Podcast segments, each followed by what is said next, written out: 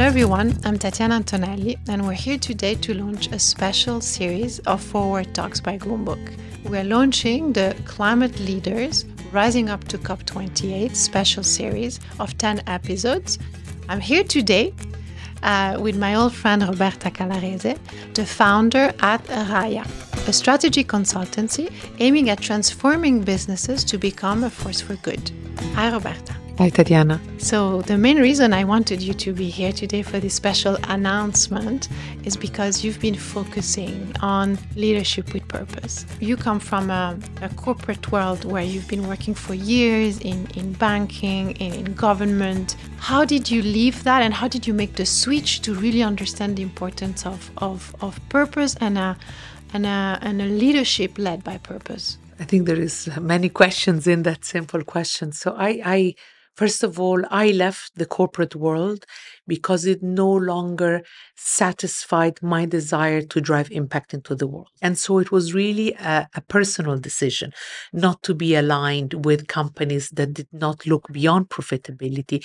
And listen, don't get me wrong, profitability is absolutely key and essential. You know, if you don't have profitability, you actually cannot activate the purpose and you cannot contribute you know, value and create impact. Whilst governments are already doing a lot of things to change the world and to improve societies, business has been lagging behind.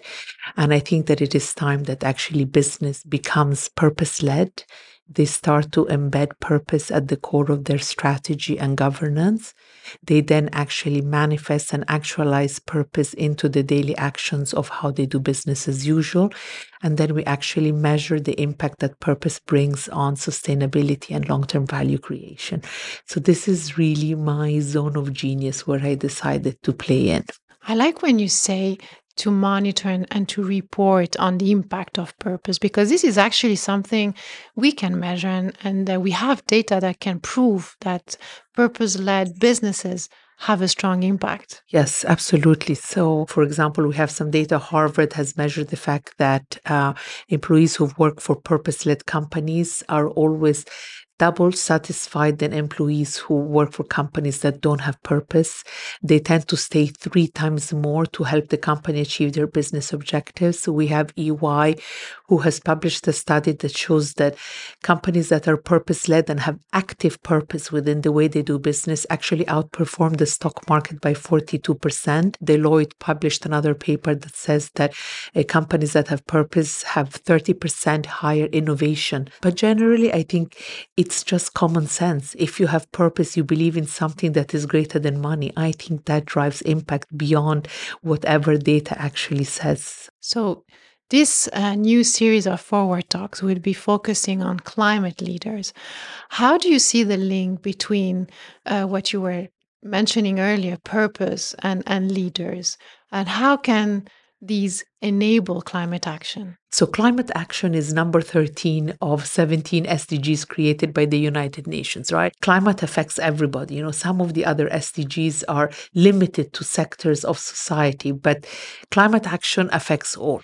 Leaders need to connect to purpose. And when you connect to purpose, whether it is individual purpose, company purpose, a country purpose, you know, global purpose.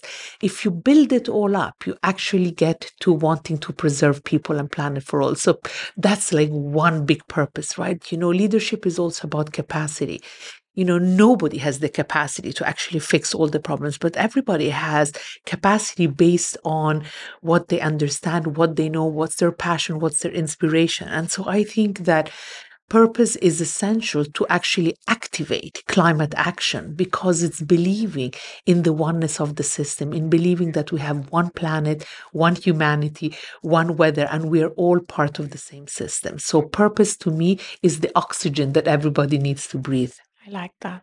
So, what do we need um, next to design tomorrow for impact? I think we need three things, and I'm going to leave you with this. The first one is to embrace discomfort. The world is not going to be an easy place to live in.